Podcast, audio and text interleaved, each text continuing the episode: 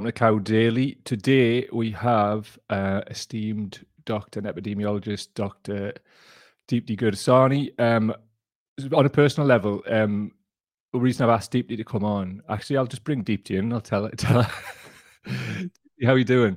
I want to just tell you something before we do the interview and work and all of that stuff, right? On a personal level, right? Um, during the lockdowns and everything, your appearances on, on Novara really gave my family like a lot of help. And just on that, and I know you get lots of crap off people online. I wanted to try and counter that a bit before we start. This isn't the podcast. This is me just talking to you. Um, thanks okay. so much. Really, though, thanks so much. I don't think you understand that many more people you've helped because the loud ones always seem to get the airtime, don't they? So thanks, mate, and welcome to the podcast. Thank you. That's that's really nice to hear.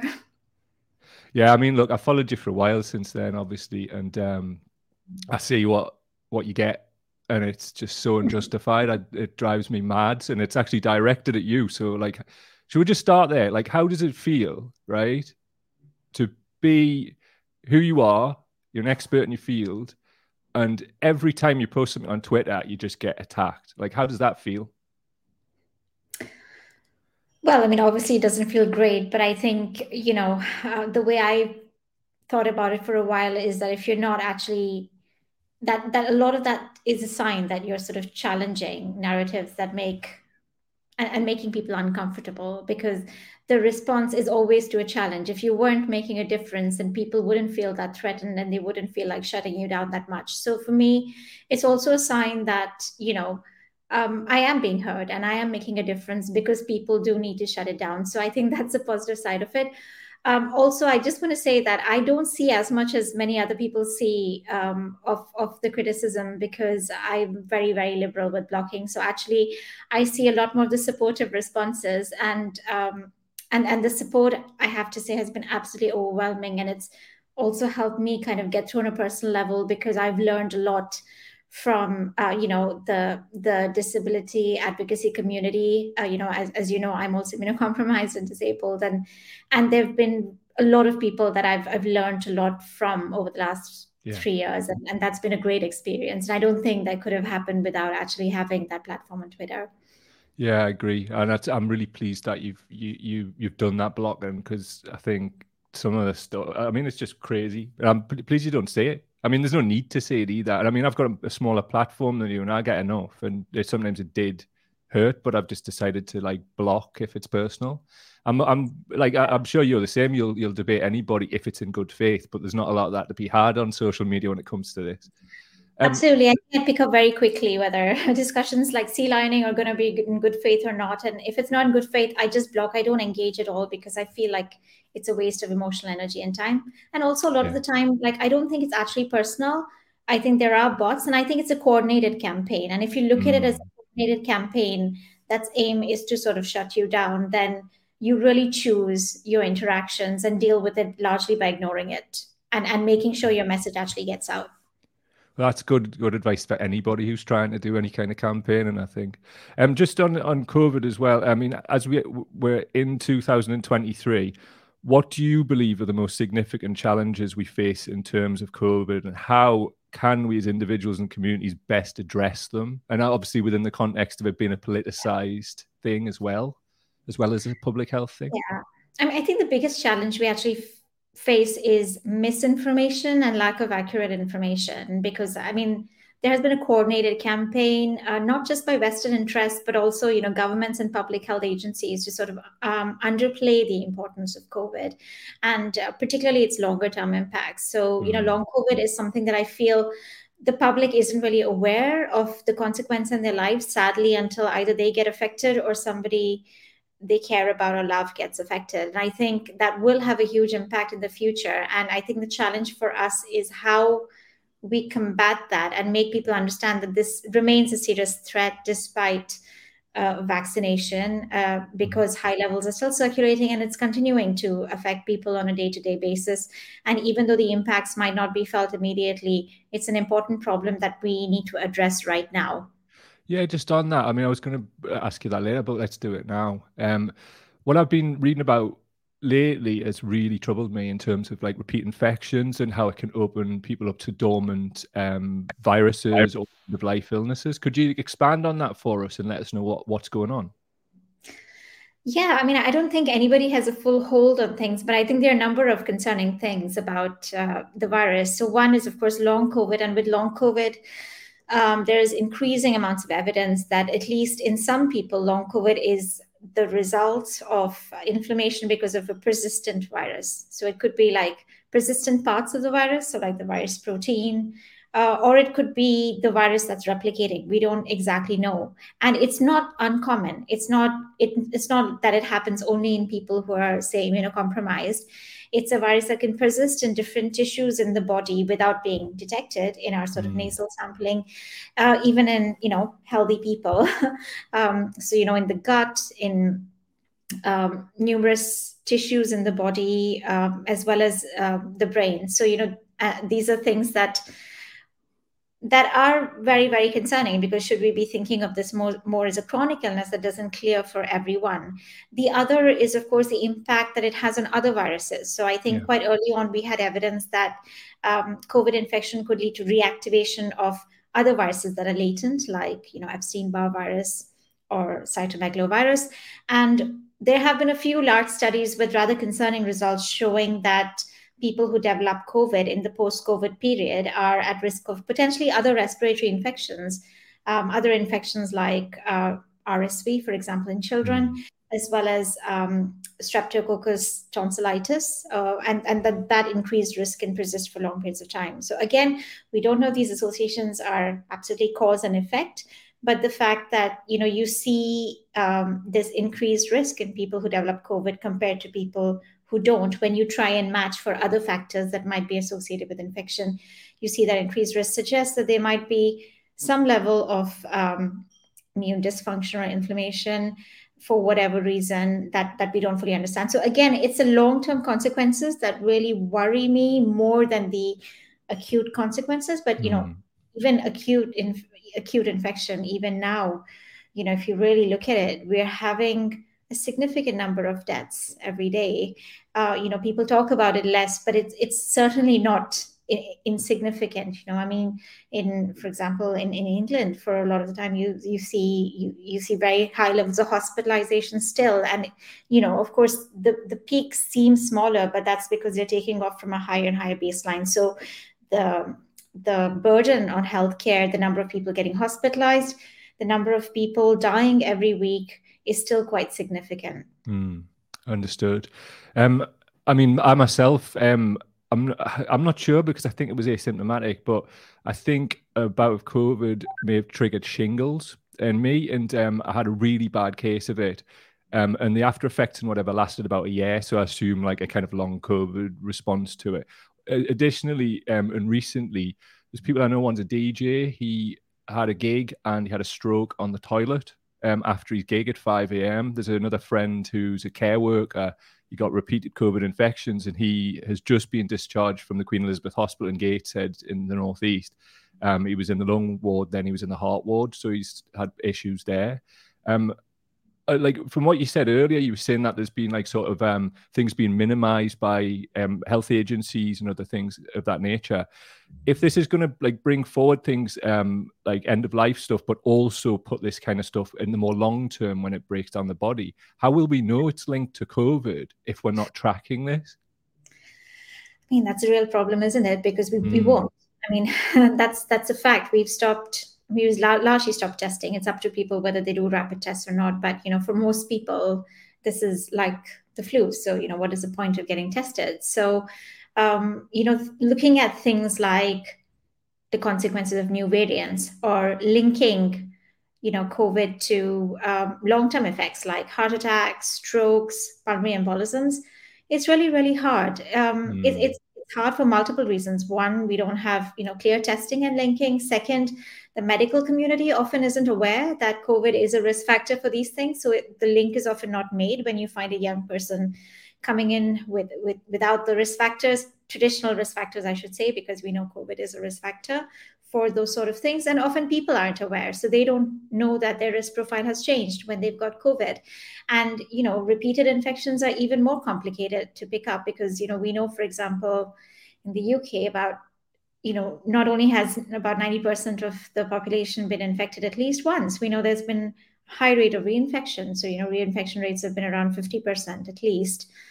And that means that, you know, many people have had more than one infection. But then if people aren't really monitoring um, when they get infected, you know, if they're treating it as a cold, then how do we understand the long term impact of reinfections in the future? So I think we've really scuppered our ability to be able to understand the long term consequences and, and respond, whether that's deliberate or not. I don't know, but it's certainly not the smart thing to do.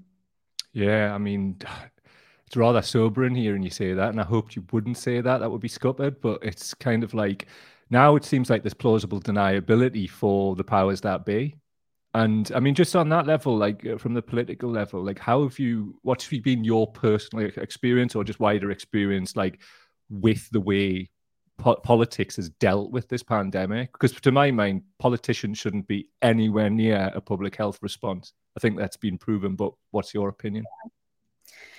So I think my initial response was that I was surprised, but you know, now looking back, I guess I shouldn't have been. I mean, if you look at uh, every single threat, public health threat like this in history, where the response would have perhaps hurt vested interests.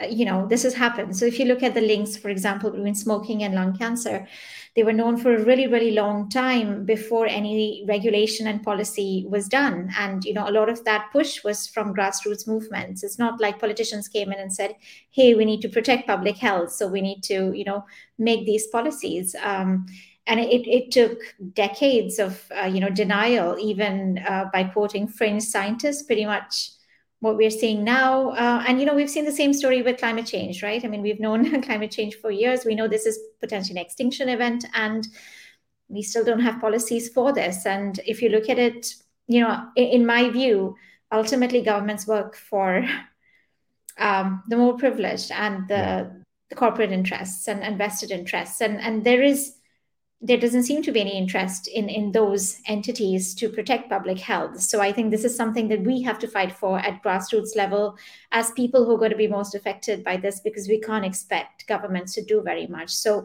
I'd like to say I'm surprised, but um, I think history shows that this is what happens every single time. Yeah, I mean, just on that, I mean, we've talked recently about like the great forgetting after the, um, I don't like calling it the Spanish flu. I know that was just what it was branded as, but you, you know, so I mean, just for people who don't know on the screen, um, for audio people, this from history.com, um, and few personal stories were published. It wasn't just doctors. No one really wanted to talk or write about what it was like to live through the flu. Newspaper articles about the pandemic didn't usually describe the personal stories of those who died or survived. Um, with that in mind, Deepti, do you think we're in great forgetting 2.0? Oh, I think it's beyond 2.0. Um, yeah. I, I, you know, I mean, it's quite interesting now that you know there is research being done on the long-term effects of COVID. People are also looking at the long-term effects of flu. You know, mm. what people consider, you know, the common cold, and you know, the, it shows that with every flu infection, uh, there was a large study, I think, from Denmark that showed it increases your risk of neurodegenerative disease, so things like dementia, you know, Parkinsonism. So it, it's very likely that you know we've been exposed to many, many, many things that have that are harmful, that are um, that are harmful to public health. So you know, if you talk to patients with myalgic encephalitis and chronic fatigue syndrome you know many of them have been disabled by what people consider to be simple illnesses you know we've very recently understood the connection between um, um, you know Epstein-Barr virus and and multiple sclerosis, which yeah. we know is a very serious and, and disabling disease.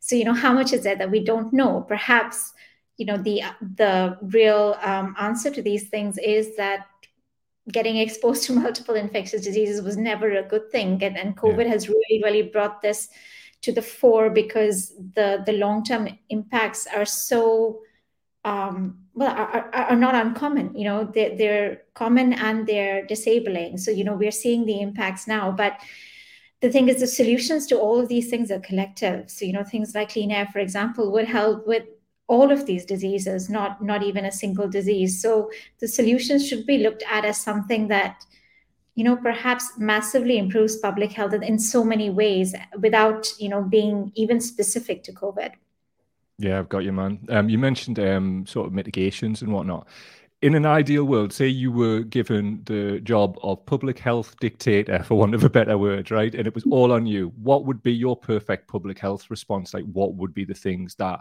you would say, right, this is what's going to save as many lives. But not only that, stop the infection, stop the yeah. not maybe end of life stuff, but the disablements and things of that nature.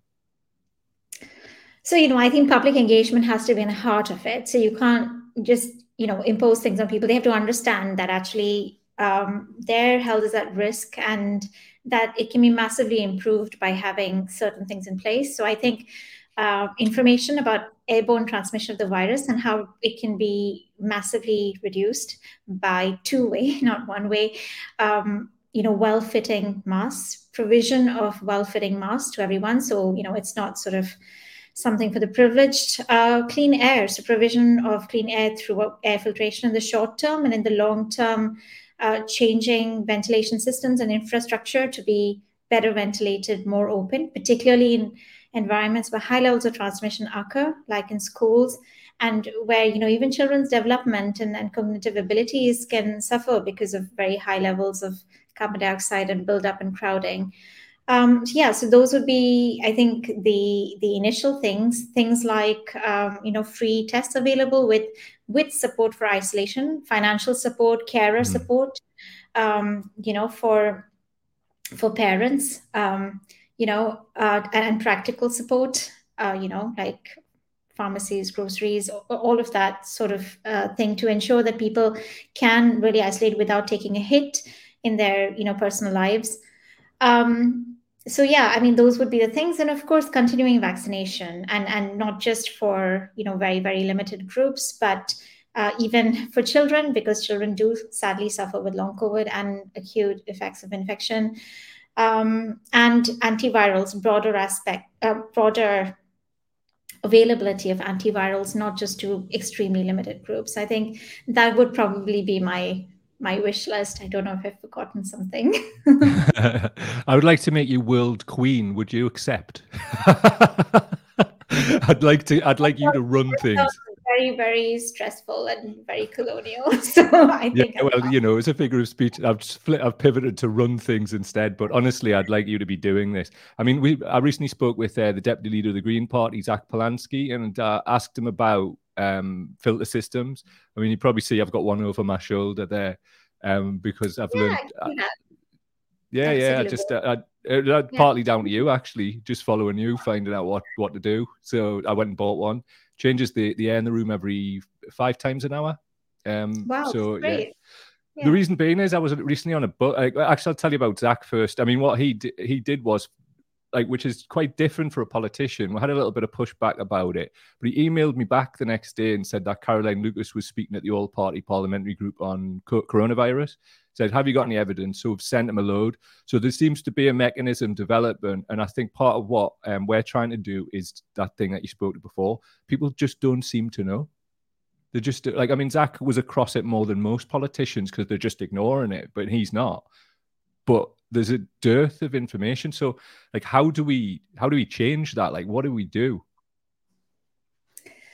So, I mean, I think there's a huge disparity in the thinking of people who are more privileged, who perhaps have seen less of the impacts of COVID, and people who are already struggling with chronic disease, disabled, and really worried about their health, people who are clinically vulnerable, or people who have family members who are clinically vulnerable, um, and you know, parents of, of children who are clinically vulnerable. I think um, that that's basically the problem. So you have this class of privileged people who feel who actually in some cases have the protections. Like we know that, you know, the protections that are in parliament, for example, and in, in Davos were far greater than you see in, in many other parts of the world. So, you know, they are be protected. Many of them can work remotely, you know, they are far less affected that by public policy because they can, I guess, manage to shield somewhat versus, you know, people um, who are poorer, ethnic minorities, uh, clinically vulnerable, who are probably impacted more. And I think that is basically the problem. There is an inequity that's a result of COVID and a result of policy. Um, and, and, you know, it, it is basically discriminatory because uh, public health policies need to work for everybody, you know. Yeah. um, so you have to actually start with the people who are perhaps most at risk and they need to work for them. And for that to happen, it needs to be safe for everyone. Mm. And I don't see that happening from top down, again, because I think there is go- always going to be that presence of vested interest pushing a different agenda. And I think also people who are privileged often don't see the impacts in reality on on the people that these things impact the most because there's a huge disparity in covid impacts so i think grassroots movements are going to push this and i think it's going to take a really really long time to push for change mm. and in the meantime there are people who are going to suffer as they have with every single um, public health threat that has come into place in the past. I think there's never been a swift government response, and I think it's up to us as um, you know people who are COVID cautious, who care about COVID, people who are disabled, people who um, are already suffering from long COVID, MECFS, um, clinically vulnerable, parents, teachers, um, health and social care workers to really push for that change. Understood. So, I mean, uh, I think for me, we tend to wrestle with taboo topics quite a lot, and COVID has become a taboo. Like, yeah. Uh, what what's that about, though? I mean, just on what possible level could it be yeah. made a taboo? You know, I think it for me it fits into the psychological aspects of like a great forgetting and how people are just ignoring and whatever and throwing themselves because we saw the roaring twenties after the the pandemic in 1918. So do you think people are just so sick of like constantly being overclocked with the brain that just went off and they're just ignoring? what do you think's going on psychologically? I think there's a level of cognitive dissonance. So I think people are actually at some level worried about this but i think a lot of people especially people who are more privileged live in a sort of bubble that you know really bad things don't happen to us right? They happen to mm. other people you know? We live in this world where things aren't arbitrary or random you know? Uh, essentially you know generally our government wouldn't not kind of protect us if this was really a risk you know? So i think there's a dissonance between sort of that sort of safety bubble sort of thinking and the reality when you're faced with oh my God, here's a virus that is infecting a huge number of people every single week and has effects on every single system in the body. And this getting one infection could increase my risk of heart attacks, strokes, diabetes substantially a year down the line, my risk of dying essentially. And I think it's very hard for people to sort of accept that, you know, accept the cognitive dissonance of my government would let this happen. I mean, surely yeah know surely that that can't be right you know because i live in we have a safety net we live in the uk which is this like you know what do i say one of the world leading countries how could that possibly happen so you know somebody must be wrong about this and, mm. and i hmm. don't want to hear about it because if i do it's it's really really terrifying that something like that can happen to me in this country you know and i think a lot of yeah. people live in that safety bubble which is why i think they don't really see the clarity. And I think people who are less privileged don't live in that safety bubble. They know really horrible things happen to yeah. people. The world isn't just, and the government doesn't protect you, you know? And if you have that view, then it's easy to then understand and accept that this is yet one, another one of those things where you're being let down and you have to fight for it. Yeah, I understand. So the general message is we're going to have to fight for this. There's going to be no gimmies here. I mean, the thing is, I, I found out recently that um, they've got filter systems in the Palace of Westminster, in the Ministry of Defence, and they're in every room at the World Economic Forum in Davos. Now, we spoke about misinformation. Um, and a lot of the people also have like uh, you know this thing about the world economic forum so you would think that with conspiracy theorists and i'm thinking this might be an in because i do have dialogue that yeah. it would be like if you're so against these people who tend to run the world in your opinion why have they got these in every room if it's not real so i mean i'm just trying to come up with things to just try and like intervene or, or whatever because it's all around me you know i'm from a working class area and it, like yeah. newcastle is a world center for anti-vax bullshit one of right. the big marches was there it links in with this guy who's like all about the 5g and all of that and I've seen a real change. Just just on that, actually, you know, I mentioned earlier I had like about a year where I just couldn't do podcasts and I couldn't write, I had brain fog. It was ridiculous. So when I did come back, um, it I, I hadn't been online at all. Like just checked in with people for a while. I'm all right, but I'm trying to get better, so I'm staying away. When I did come back and I was healthy, I wrote about clinically vulnerable people and clinically extremely vulnerable people, thinking the people that follow us tend to be like on balance, like really nice. And it was about 50 yeah. 50 between like, yeah, that's right, nice one, great to see you back, and shut up, heretic. This is all over now. And then I'd be like, well, what about these people? And it would just be like, some people would be like, what am I going to do about it? I was like, yeah. what? So Not do you feel like that that rebound effect is like continuing in terms of it's making people a bit colder? Um, the the rebound effect from well, just the rebound effect from like that period. So I'm talking about like lockdowns, the psychological impact of this. Yeah. When people were in the house, they were just like you know they sat in front of the computers having bullshit poured into their, their, their faces, you know, and they were a receptive audience for like anti-vax conspiracy theories. So I'm wondering because that's a gateway to the wider firmament of conspiracies. Do you yeah, feel I mean, that like sorry, I think media is playing a huge role, and it's not just fringe media, you know, like mm. fringe right wing media. I think that's played a big role, but I think even mainstream media. I mean, where in mainstream media do you see anything about the seriousness of COVID, about how it's transmitted, about how to really mitigate? I mean, most of the stuff that I saw even on, on BBC News, even the interviews that many of the interviews that I participated in, I mean, I, I think they were quite far away from reality or even scientific consensus.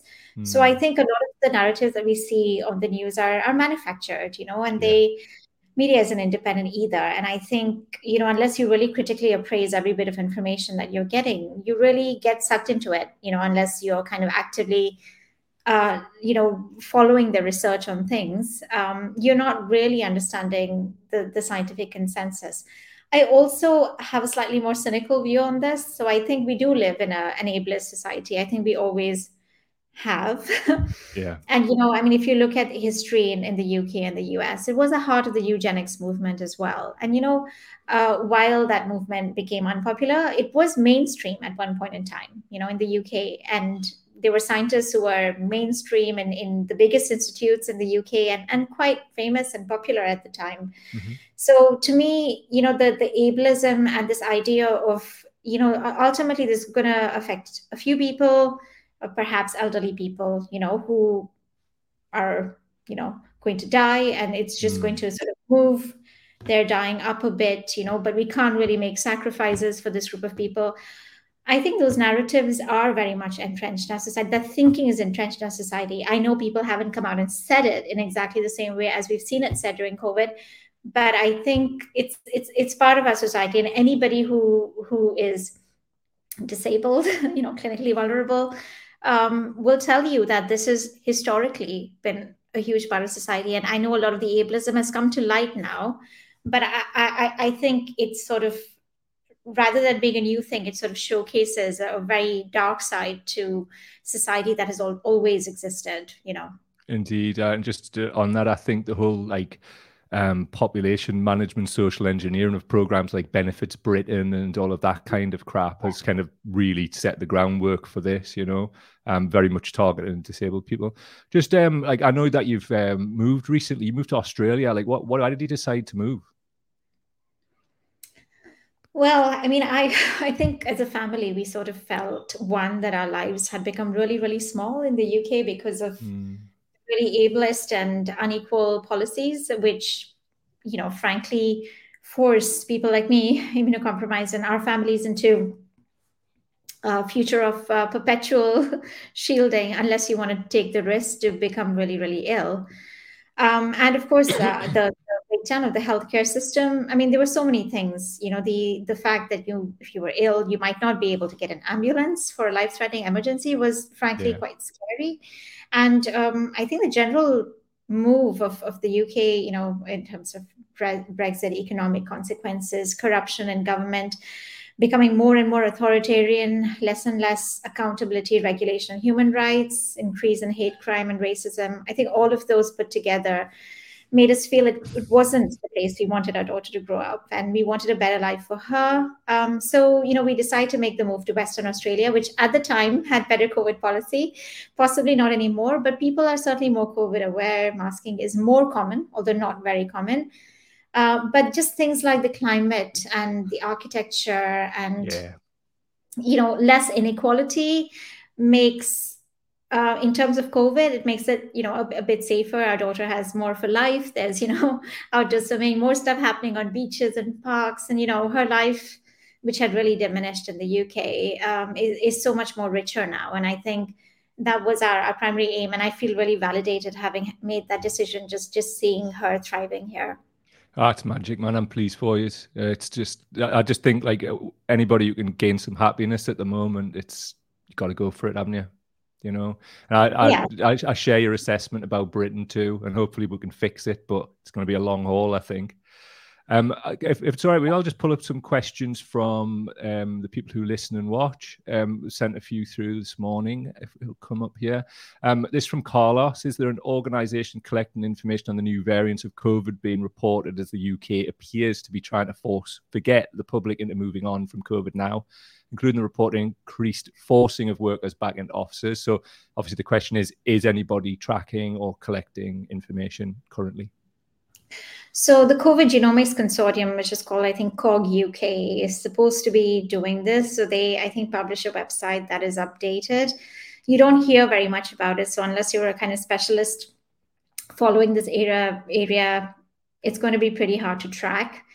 I think the UK Health Security Agency puts out arbitrary updates once in a while, but it's not sort of regular. So I don't know if there's a kind of regular way to follow it. Experts tend to follow it on sort of things like COG UK, um, and there's another website called Outbreak Info. Uh, but I, I wouldn't know how you could necessarily regularly follow that if if you you aren't actually you know following it on those websites. Yeah, got you. Um, I'll just scroll back to this one here. Um, this is from Steve Jackson. Um, has the risk reduced as time has gone on, or is it just on the basis of how busy the NHS wards are? Also, why has the public vaccination stopped when we were worried the virus mutated so fast the original vaccine was no longer as effective? So, has the risk fallen? I mean, certainly the risk of death and hospitalization per infection has fallen after vaccination. Mm-hmm. Um, but of course, as you've pointed out, you know, uh, vaccination wanes, even protection from severe disease wanes over time, although it wanes less. So, uh, and we have much, much more infection happening. So that kind of catches up the sort of, to some extent, the sort of reduction in the risk of acute infection per infection. In terms of long COVID, I think we don't know very much, to be honest. So, yeah um, in terms of reinfection, what the risk of long COVID is. I think the only evidence we have right now suggests that reinfection isn't necessarily benign. Mm. So, you know, your risk of organ dysfunction, strokes, heart disease, all of that cumulatively increases with every infection. How that changes exactly with booster vaccinations um, and with Omicron, again, it's not something that, and with different variants, is not something that we have an answer to because, you know, as you said, we're not really monitoring this. So we are not really keeping up in terms of the evidence with how things things are changing. Mm. Um, I'm trying to remember the the other question. Um, sorry, there was okay. another question I think yeah, I missed. I'll, just, I'll, pull it back up for you. Here we go. So, has the risk reduced oh, yeah. as time has gone on? Yeah, I mean, I don't, I don't understand that that bit at all. Why, why boosting?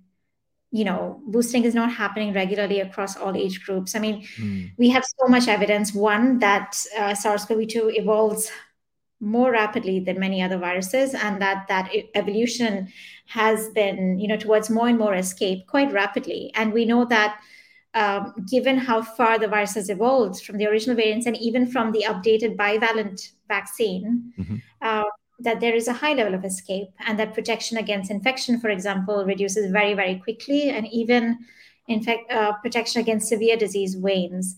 So, I mean, my thinking is that we should be giving people boosters regularly and, and not annually. I think, you know, they need to kind of keep up with the pace of virus evolution uh, because, for example, the current XBB variants that are kind of spreading across the world are supposed to be, you know, escape current vaccines quite well in terms of, I think, protection from infection and transmission, perhaps less so with severe disease. But we don't actually know that. So I would be working hard on updating these vaccines and, and giving boosters to all age groups regularly. Uh, so I'm not exactly sure why the government has uh, is it has been slow on that, or or many governments across the world have stopped doing yeah. that. Understood, mate. Um, you've been really generous with your time. There's just a couple more questions, and then we'll let you get back to to your world there. But um, so this is from Zoe, and Zoe's one of the people that makes me want to like keep talking about this. She's clinically vulnerable. Um, just one of the people we've been talking about, and I always think about Zoe and other friends as well. Um, so what she's saying is for the audio people, um, so much want to ask, but I don't think I'm going to make the live. Not a great mental health day for me. I'll watch back later. Main things are how we can judge the dangers now. Almost data to stop being published. Are there any alternatives to jabs yet, or in testing stages? I've had a bad reaction. Number three, and don't want any more now. And just to thank her for all she and everyone else involved with Indie Sage, etc., have done to help us guide us through hell. Have a good show. It's lovely. Yeah, well, I would say that in, in terms of vaccination, yeah, I completely understand if you're vaccine injured and you've had a bad reaction, you may not want to take um, another dose of mRNA. In that case, I don't know if this is available in the UK, but in most other countries, we have Novavax, which is supposed to have a better side effect profile.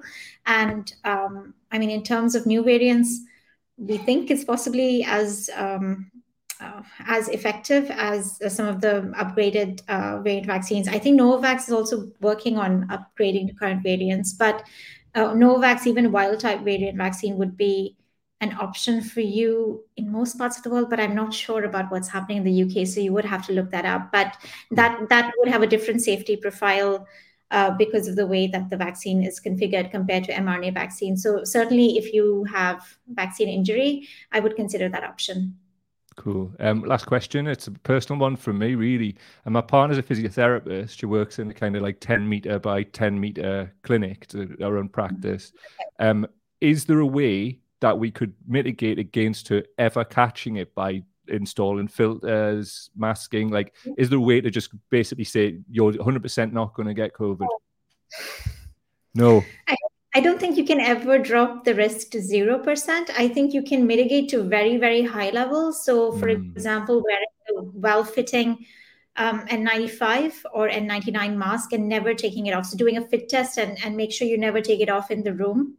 Yeah. Um, and having. Is that um, while clients are there or just generally she would have to keep it on all day? So, I, I would have it while clients are there, but even after the clients leave the room, if you have filters on, until the filter has done a number of air exchanges. Yeah. You know, so maybe keep it on for depending on the level of ventilation and the air exchanges for another half an hour or so, you know, because you know, aerosols can hang around in the air even when people aren't around. So would and you say half an hour gap between say sorry but in but half an hour gap between people would be good. So see somebody half an hour gap, let the air exchange, then see somebody after half an hour.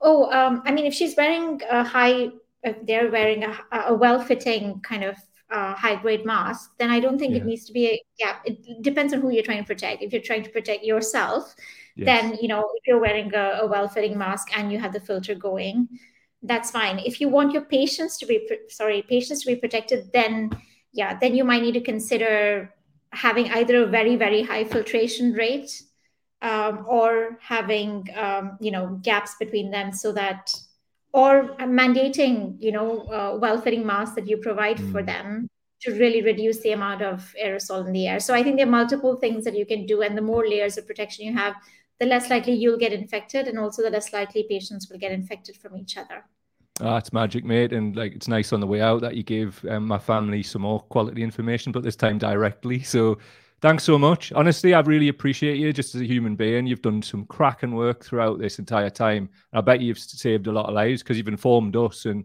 we didn't have a bloody clue at the start of all of this. We didn't have a clue. So it was people like you that like uh, possibly why I'm still here. So thanks, mate. Thank you very much. I'm sure you would have found the information anyway, but thank you. Well, um, maybe as I would have done, but I don't want to downplay it. I genuinely mean that. Like it was, you were one of the go-to people, so I'd, I'd to real like honor to be able to tell you that to your face. And um, if we never speak again, I hope you have the very best of life with your families. Thank you, you know and you mean? too.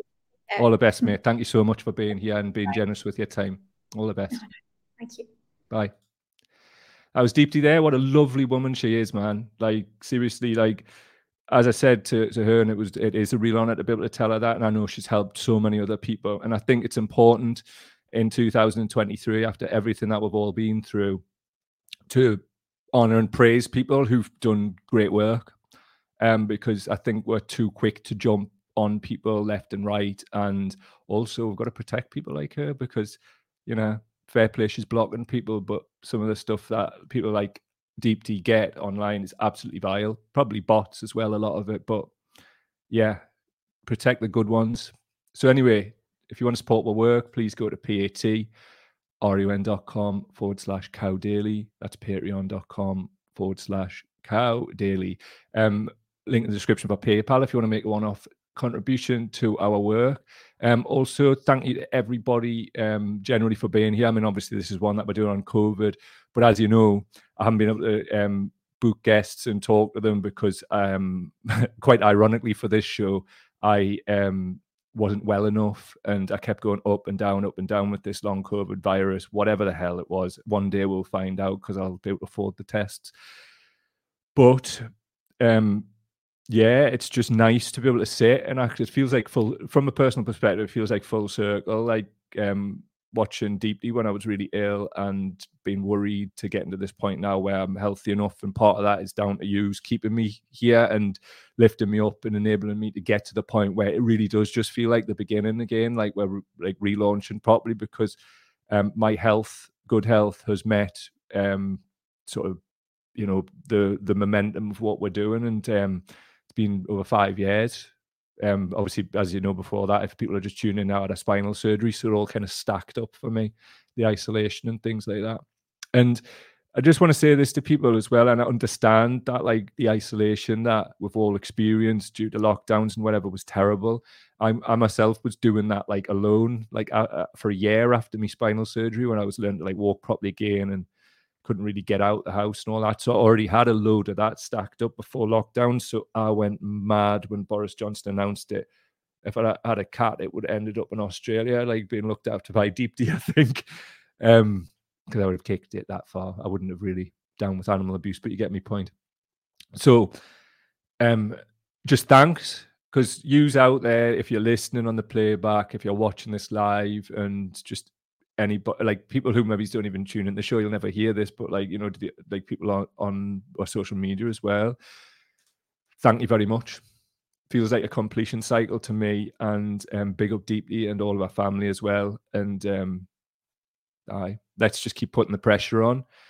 I'm not going to live in a world where clinically vulnerable people have to stay in the house and i'm going to do everything everything that i can to at least make it so the people who are doing this are mugged clean off. And that's often the starting point for getting these bloody filters in. One over my shoulder there, that way or that way, that way. It's all in reverse on the screen. Anyway, have a really nice day, everybody. And um, I think I'm I'm going to too. Um, really nice to feel uplifted talking to people like Deep and just think, you know, we've got a chance. Knowledge is power. Bye now.